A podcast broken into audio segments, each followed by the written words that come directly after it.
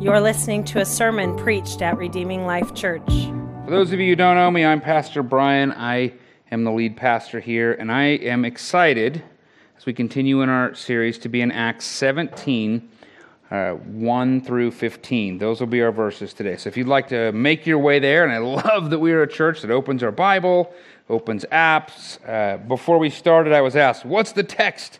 So I can get there and I can be ready what a beautiful, beautiful thing. Acts 17, verses 1 through 5.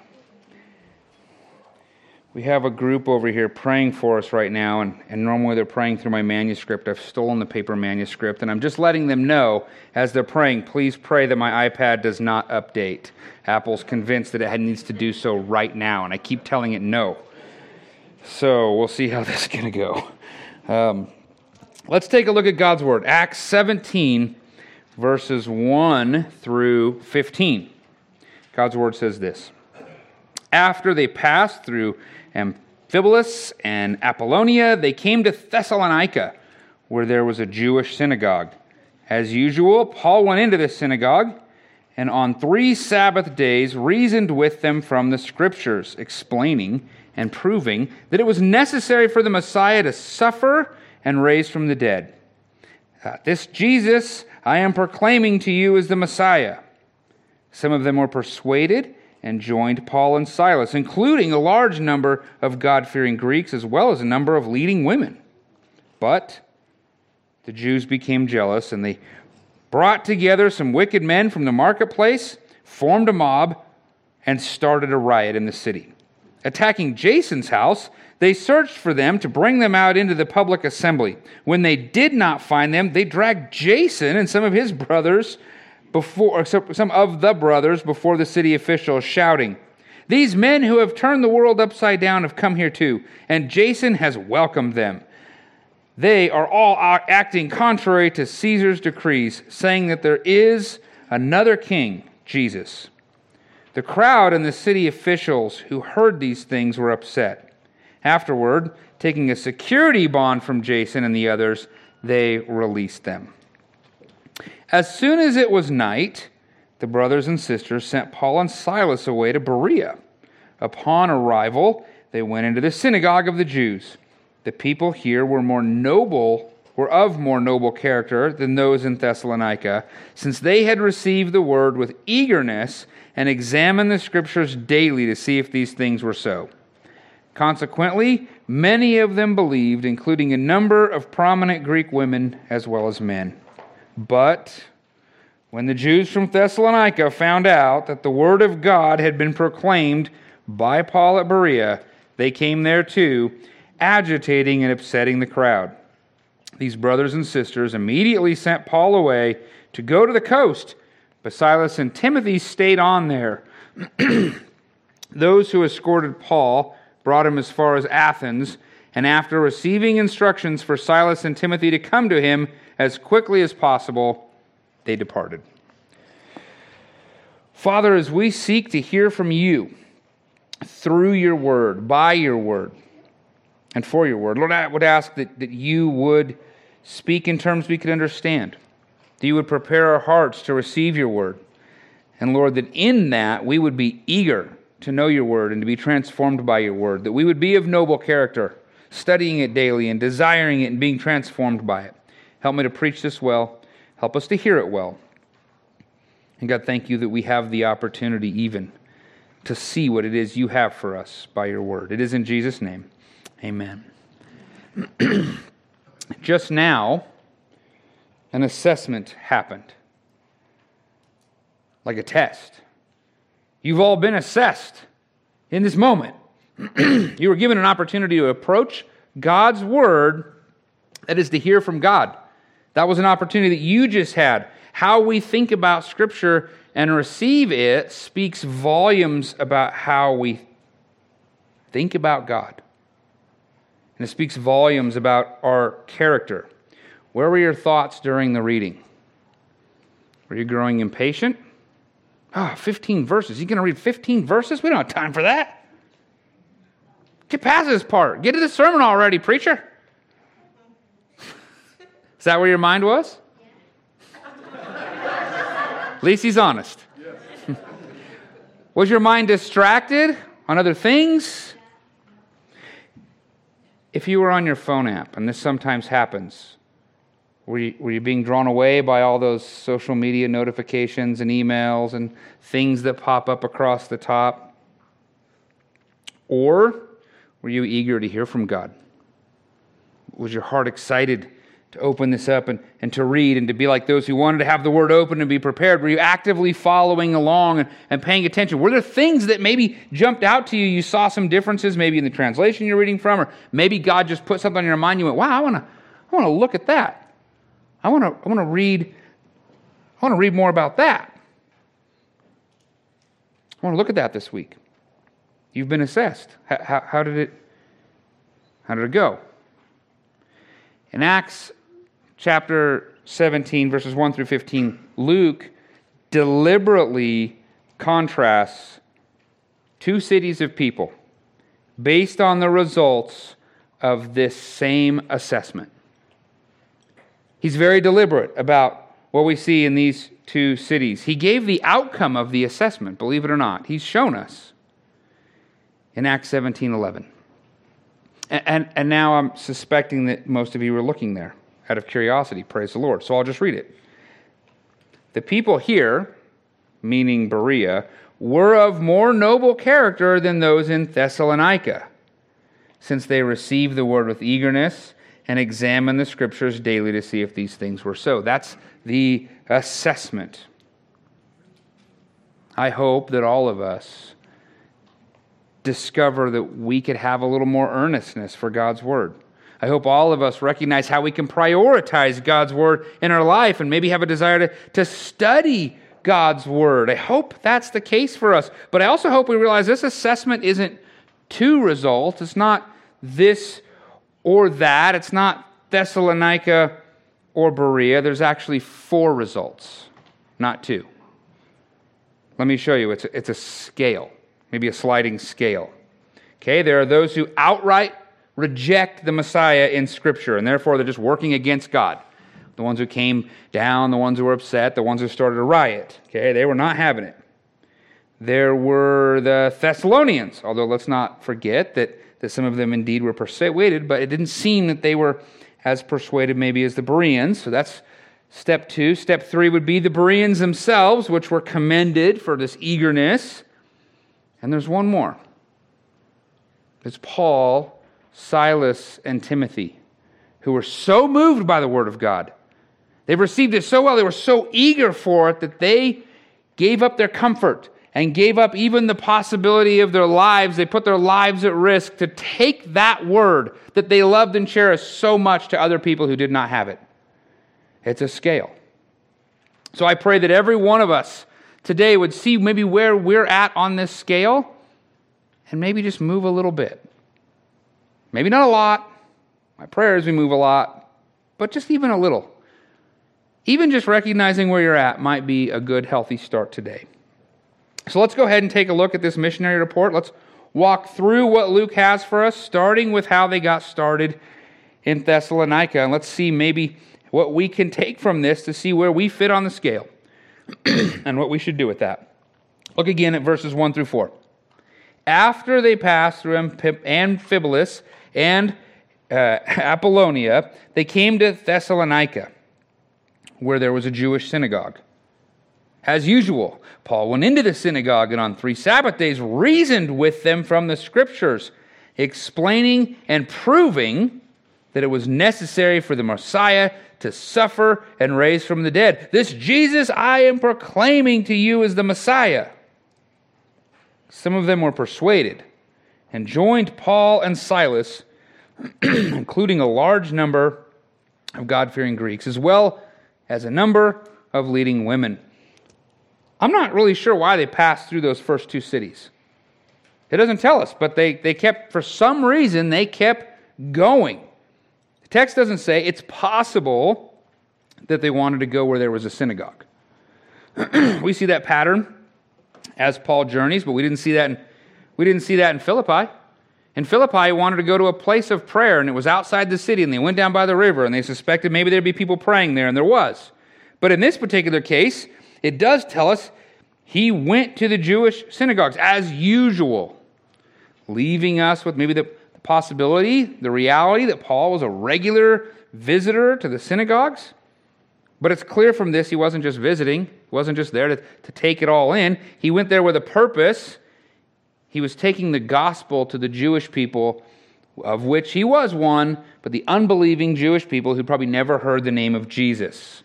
It says he was reasoning with them from Scripture. Reasoning with them, arguing, working through this in a positive way, looking for a positive result.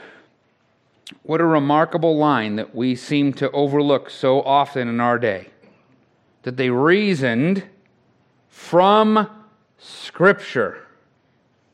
It's not too tough to get into a spiritual conversation in our community, right? It's, it's easy.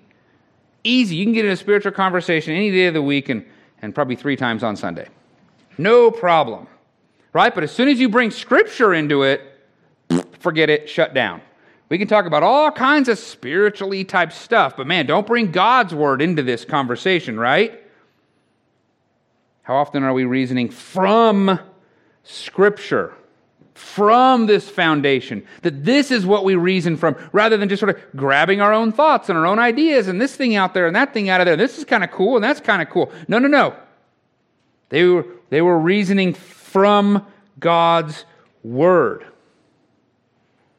And what was it that Paul was arguing? What was, he, what was his argument? What was he reasoning?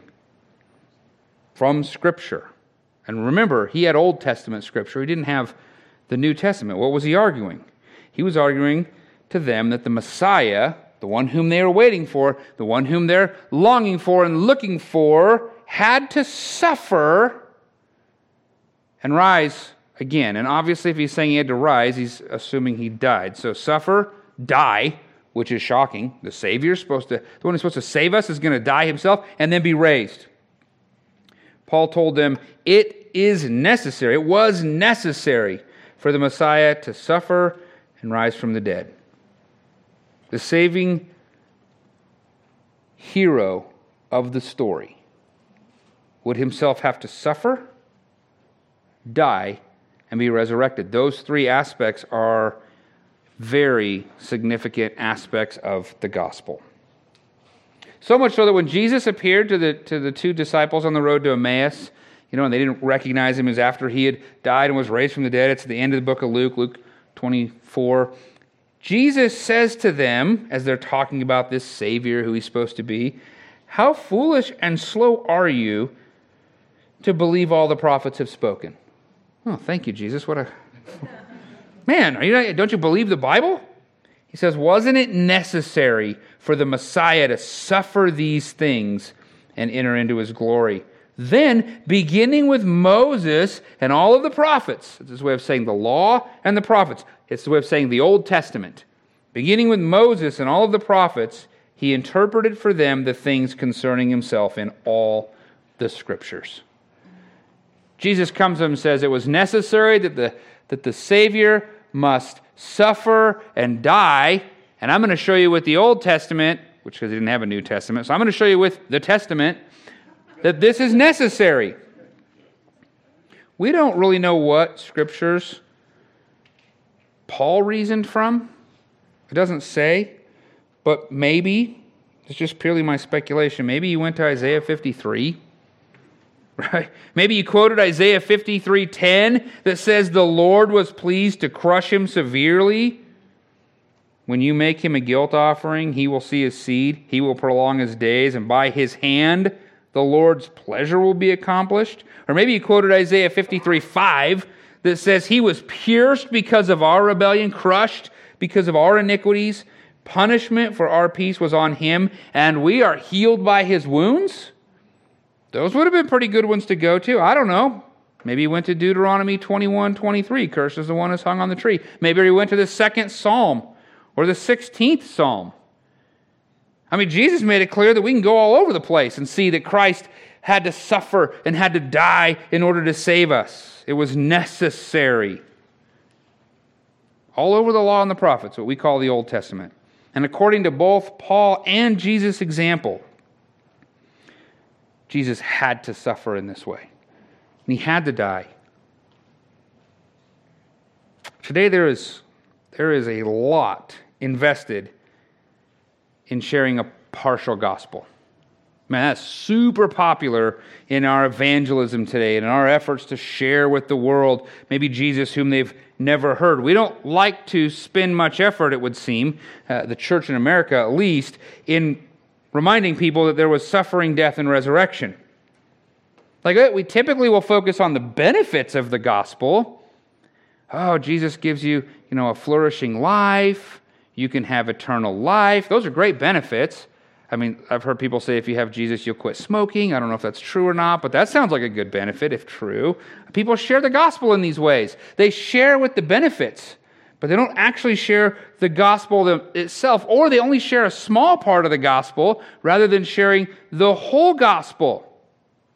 They share small truths without sharing the whole truth. So it might be something like Jesus loves you without any mention of suffering, death, or resurrection. Now it's true. It's it is true. Jesus loves you. But God proves his own love for us in that while we were still sinners, Christ died for us. That's Romans 5 8.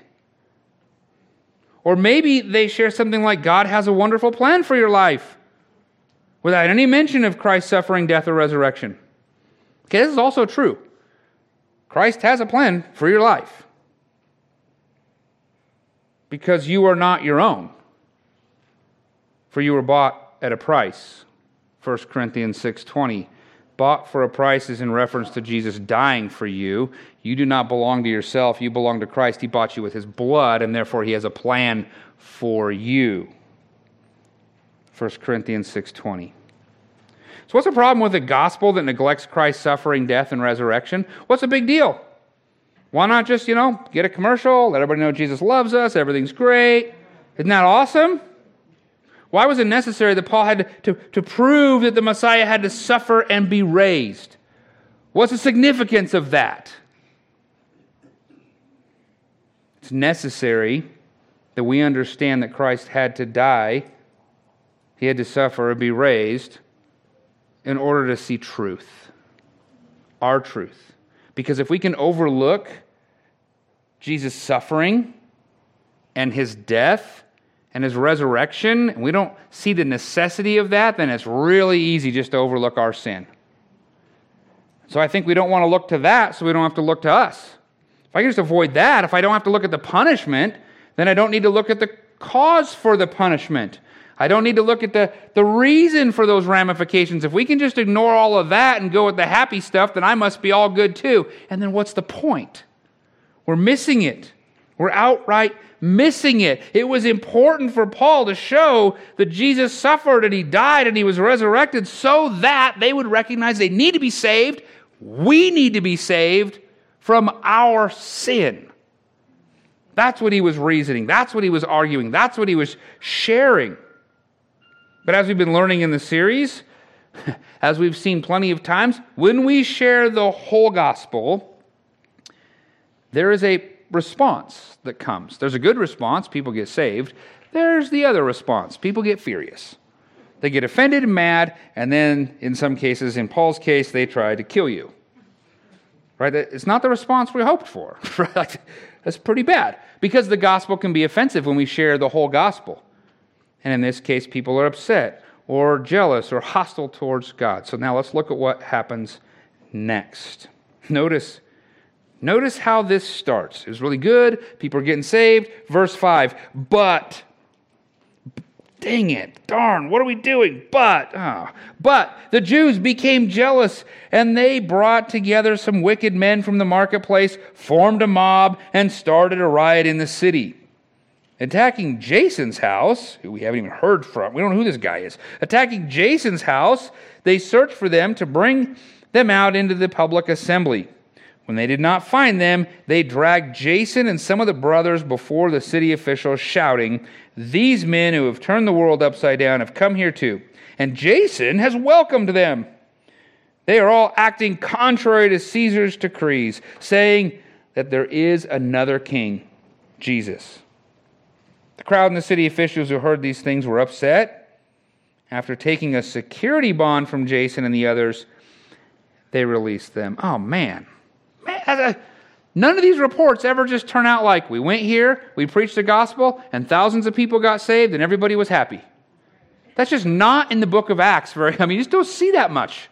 We have some days when you see 3,000 people get saved, that's awesome, but nobody's ever like just free and clear of any problems. The gospel seems to offend those who want to have nothing to do with the gospel. These guys just can't seem to catch a break. Verse 5 starts with, but. Things are about to change. Here we go again. Angry, zealous people. And here's the problem not only do those people reject Paul's argument, they're not going to have anybody else accepting it either. It's such that they're willing to, to go to great lengths to fight against this gospel message. They are determined to fight against Jesus Christ by force if necessary. So, what do they do? They find some wicked men, clearly says wicked men, and they form a mob. Who started the riot? They did. With who? Wicked people. Does this not remind you of the mob the Jewish leaders formed at Jesus' trial before Pilate? They were upset. They go out, they get some, some wicked people, they form a, a mob. But this particular mob must not be a very good mob because they can't find Paul, Silas, and Timothy. They're like, well, they were staying at Jason's house. Jason showed them some, op- some hospitality, so let's go just wreck Jason's house and let's drag Jason out into the street. Poor guy. He's like, all I did was show some hospitality, and now you're coming against me. So they grab this Jason guy and they drag him out into the street because the mob always needs a target, doesn't it? An angry mob needs to fight somebody or something misguided or otherwise, doesn't it? So Jason gets to take the brunt of the name of Jesus being shared in the city. The accusation they, they level in verse 7. It says these missionaries were acting contrary to Caesar's decree, saying there is another king, Jesus. Now, we've heard this approach before. The chief priests at Jesus' trial were shouting, We have no king but Caesar. Like, in order to get these people in trouble, we're going to denounce that God is our king altogether. These people claim to be the chief priests. In, in Ju- Jesus' trial, these people here, the, the supposedly faithful, faithful Jewish people, but they're faithless. We have no king but Caesar. No wonder they rejected Paul's argument from Scripture. They're just rejecting Scripture altogether. I don't care about God's word. I don't see that as being very authoritative in my life. He's not my king. He is. You just choose not to submit to him. And they were looking for a way to silence the gospel of Jesus Christ, just like those chief priests at the trial. If they persecuted me, Jesus said, they will persecute you too. And they don't even come up with any new tricks, not even very creative in it. So, as was also Paul's practice, Paul once again gets to leave the city under the threat of death and the cover of darkness. He seems to have a regular habit of having to do this. Unfortunately, let's see where this goes next. Look at uh, verses 10 through 12. As soon as it was night, the brothers and sisters sent Paul and Silas away to Berea. Upon arrival, they went into the synagogue of the Jews people here were of more noble character than those in Thessalonica, since they received the word with eagerness and examined the scriptures daily to see if these things were so. Consequently, many of them believed, including a number of prominent Greek women as well as the men. I am really encouraged here that there were brothers and sisters, once again, in this town because the gospel came to town and changed their lives. Bible is clearly identifying there were people in Thessalonica who were brothers and sisters. And so, just like in Philippi, the missionaries come, they share the gospel, and then they leave. And these new believers in this town, even despite all of this uproar and problem, come together and plant a church there without the missionaries. And we know there was a church there because we have two letters that were written later to the church in Thessalonica. It wasn't Paul, Silas, or Timothy that did all that work, it was those new believers. Praise the Lord. It was God planting a church and doing the work based on His word by the power of the gospel. That's awesome. Paul, unfortunately, has to go to Berea. And he does the same thing he does in Thessalonica. I think that's the whole idea. These two things are to be seen together. It is two panels telling us a story, showing us a unique difference. He goes again, just like in Thessalonica, into the synagogue. And so I assume surely he was reasoning from Scripture and explaining and proving that it was necessary that the Messiah has to suffer and be raised. Don't know why it'd be any different. But this is interesting. In both Thessalonica and Berea, so in verses 4 and in verse 12, Jews believed, and many, in verse 4, or a large number of Greeks believed. And in both accounts mentioned, a large number of leading, it says, or prominent Greek women believed. It's the same scenario in both cases. It looks like the, the, the results almost seem to be the same. And by the way, on a side note, I'm going to take a little brief tangent. Throughout the entire Old Testament, there's this constant warning to God's people not to marry unbelieving women. Why? Because they will tempt you away from the Lord. They will tempt their husbands away from the faith. And we saw that happen over and over again in Scripture, even faithful kings and all sorts of people. Now, I think we're seeing the reversal, possibly, of that thing. We're seeing the other side of what happens with that. Now we have believing women, possibly prominent ones, that may have an impact in tempting their husbands toward true faith. It's like God saying, I see that, and I raise you this. right? Like, here we go. Peter talks about this in 1 Peter 3 1 through 6. And some of the ladies in here are married to men who are not believers or you're married to men who don't have very strong faith and, and you don't know what to do here. I hope this encouragement and, and Peter's encouragement encourages you. Hang in there. Keep praying and remain faithful, especially for the sake of your husband, because it seems quite possible that just like the way women can tempt men away from God, you might have the ability to draw them closer. So hang in there. It might take a long time. Hang in there. Okay, getting back to the saints here in Berea. I have a question that I have to ask. I think this demands that we ask it.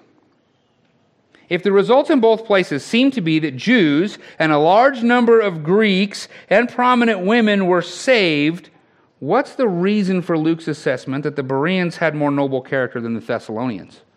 Looks like the results are the same. How, how does he come to this conclusion? I think our answer is found in the second part of verse 11. It says, Since they, for this reason, here's the explanation, since they receive the word with eagerness and examine the scriptures daily to see if these things were so. Seems to be saying that they receive the word with a different sort of attitude, with an eagerness it seems to be saying that what they did when they received the word might have been different. They examined the scriptures daily to see if this was true. That seems to be the contrasting factor that Luke is bringing into play here. This means we, we have to think about how we get there as much as we think about the results. Maybe we need to think about the means even more than we think about the results. People got saved in both places, but how the Bereans approach the scripture seems to honor God better. It seems to be more significant for them in some way, a greater blessing for them in some way. It seems to have this substantial impact on the entire process. How we receive and think about God's word matters because it reveals how we think about God. We can see this playing out in so many ways in the church at large, can't we? Where the, the, the results seem more significant than the means, and we ignore the means to get to whatever results we think are right. We see it even in the littlest things. How sermons are, are rooted in Scripture, or maybe not. Are there sermons in the church rooted in Scripture? Are we preaching from Scripture? Or do we have a really great TED talk that just helps us get through the momentary things of life better? Are the songs we sing rooted and grounded in God's word? Or are we singing catchy things that are kind of popular?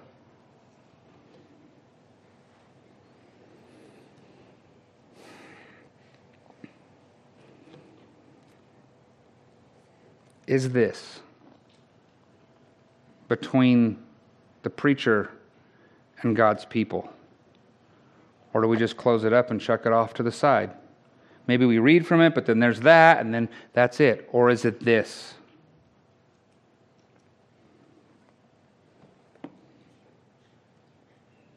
Are we shooting for big numbers or are we shooting to get God's word right? Are we heralding and proclaiming what God would have us to hear, regardless of if it is difficult, regardless if it is unpopular, regardless of if it does not grow the church rapidly? The means are important. They're important. Some of you, this is not in my notes. We're on dangerous territory, as my wife will tell you. Some of you talk about this big box up here. This thing. And it could be one of these music stands, even. But you talk about this as if it's an archaic thing of the past. Maybe we should have a pub table or a little chair. Maybe I should just have nothing and just walk around and have a teleprompter and, and do whatever. But let me ask you a question. When the president or the mayor or the governor shows up and has a press conference to speak, do they sit at a pub table? They just wander around and chit chatty all over the place? Or do they stand in front of something that contains a seal on the front? What's on the seal? The seal is what gives them the authority. They represent what's on the seal. Here's the seal. And it sits on this box as if to say, I only can speak what is here and nothing less and nothing more. This is what gives any authority I may or may not have any weight. You see it in the little things. What are we so willing to jettison? What are we so willing to give up as a church?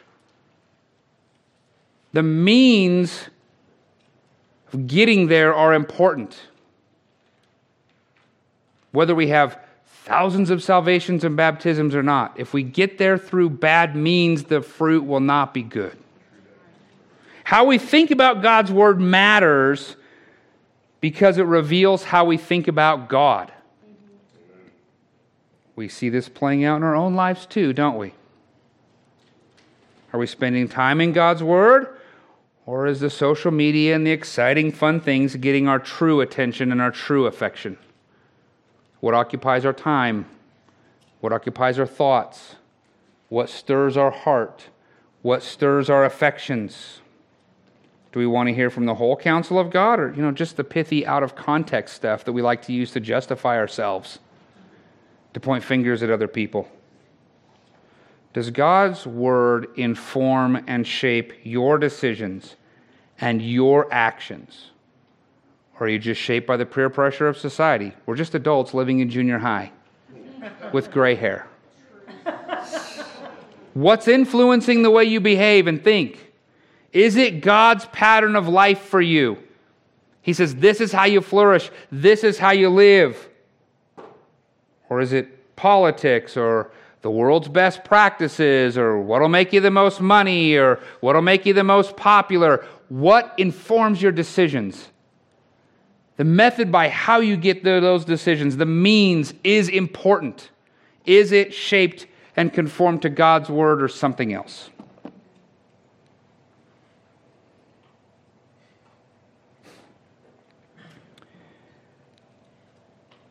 Look into your life a little bit. Dig deep. Be honest with yourself. How are you really responding to the creator of the universe who knows best for you? How much is this really influencing your life? How much are you really desiring to, to know this and to dig into this? Have you read it all? Just parts you don't like? Just if you could, you'd pull the, the Thomas Jefferson thing out and just cut it out. We do that when we just ignore books of the Bible. You've cut it out yourself. You do that when you don't approach us and read. You've just cut it out. You've, you've said, that can collect us. It's not important to me. Check your heart. Check your attitude. Are you eager towards this? Or are you not so much excited about coming to God's Word? That's heavy, I know. I get it. But here's the good news. Here's the good news. There are assessments in this world that we cannot change. Okay, I go to the doctor, he measures how tall I am, can't change that. We check my age, I cannot change that in the direction I want it to go. But there are some assessments that we take, that we need to take as an early warning to be aware that maybe change is necessary and we can make changes. God gives us the Holy Spirit. So as we see this, He will help teach us and guide us and illuminate Scripture if we would so be willing to open up His Word. You can make changes. The assessment shows you where you're at with God or where you're working against God. And, and here's a really good news. If we did the assessment this morning and you went, man, my heart is against God. Maybe you're an angry troll watching this sermon five months from now and have weird comments, and your heart is against God. Good news. I'm just looking right at the camera. Good news. God changes us, He changes our affections. Christ died so that you can draw close to God and not be struck down, but be loved and cherished and led and guided and transformed. Praise the Lord. So if you if you feel yourself sort of working against God, but maybe I want to draw closer, come see me, come talk to me. Let's talk it out. Let's open up God's word and, and see what it means to be a Christian. Or if you're not willing to do that, pick it up and read. Take it up and read it. Start in John. Ask God to help you with it. He will. He will. Or maybe, maybe you're feeling like you don't have that eagerness. You don't feel that motivation in the mornings or in the evenings or whatever your reading time might be or your listening time might be to go to God's Word. Ask God to help you and then just push through, and He will help you. He will. Maybe you want to know it better. Praise the Lord. Give yourself another five minutes. You know, 15 minutes, you can read four chapters every day. So just give yourself another few minutes and read five chapters. Memorize some verses, bury them deep in your heart. See what happens. God will do something if you if you realize in your assessment I need to make a little bit more of a change. God will do that. Maybe you're doing all that. Maybe you're going, man, I'm all about it. I am all about. I love God's word. I cherish God's word. I read God's word. This is fantastic. Then maybe what God is telling you in that assessment, it is it is time for you to go to where they might kill you. They might take away your comfort so that those who do not have the word of God can hear it. If you really rooted in God's word and you love it and you feel like you know it, there is a calling for you. In that assessment, Paul, Silas, and Timothy are the model for you. I don't know where you're at. I don't know where any of us are at. My hope and prayer at the beginning, I told you, was that we would, we would move the ball a little bit more forward. Just a little bit today. Draw a little bit closer to God. I pray that something changes. Now, it'd be really awesome if I could end right there. But I still have these last couple of verses we just need to deal with. So let's take a quick look at that. before I even read, you already know what we're going to see. Starting in verse 13, there is a but in Berea. But, wasn't quite where I was headed. There is a but in our text in letters. Verse 13 starts with, But when the Jews from Thessalonica found out about the word of God, it had been preached, or excuse me, proclaimed by Paul and Berea, they came there too, agitating and upsetting the crowds. Then the brothers and sisters immediately sent Paul away to go to the coast. But Silas and Timothy stayed on there. Those who escorted Paul brought him as far as Athens after receiving instructions for Silas and Timothy to come to him as quickly as possible. They departed. Once again, brothers and sisters, here in Berea, once again, missionaries departing. I am convinced, although we don't have a letter to this church in our canon, I'm sure they probably started a church there. Seems to be what God is doing. Praise the Lord. The proclamation of the gospel, people are saved, they gather together, they start churches. And once again, we see that people are offended by the preaching of the gospel when it's preached in its entirety. This stuff is not easy stuff. Missionaries have to face this battle. Maybe some of our church are feeling called to go into places and we need to pray for them. And if not, we need to be praying for all the other missionaries that are taking the gospel into the world. Don't forget them in this work. Pray for them. This is hard stuff. And we need to pray for one another. Because this can be hard stuff even where we live, where we work, and where we do business. As we think about the larger pattern of the response to God's word, I think it's valuable to think about these smaller patterns even in our own lives. Are we offended by God's word and hostile to it? Are we apathetic to God's word? Are we manipulating God's word to meet our own purposes for our own benefits? Or are we eagerly receiving God's word and desiring to study it daily?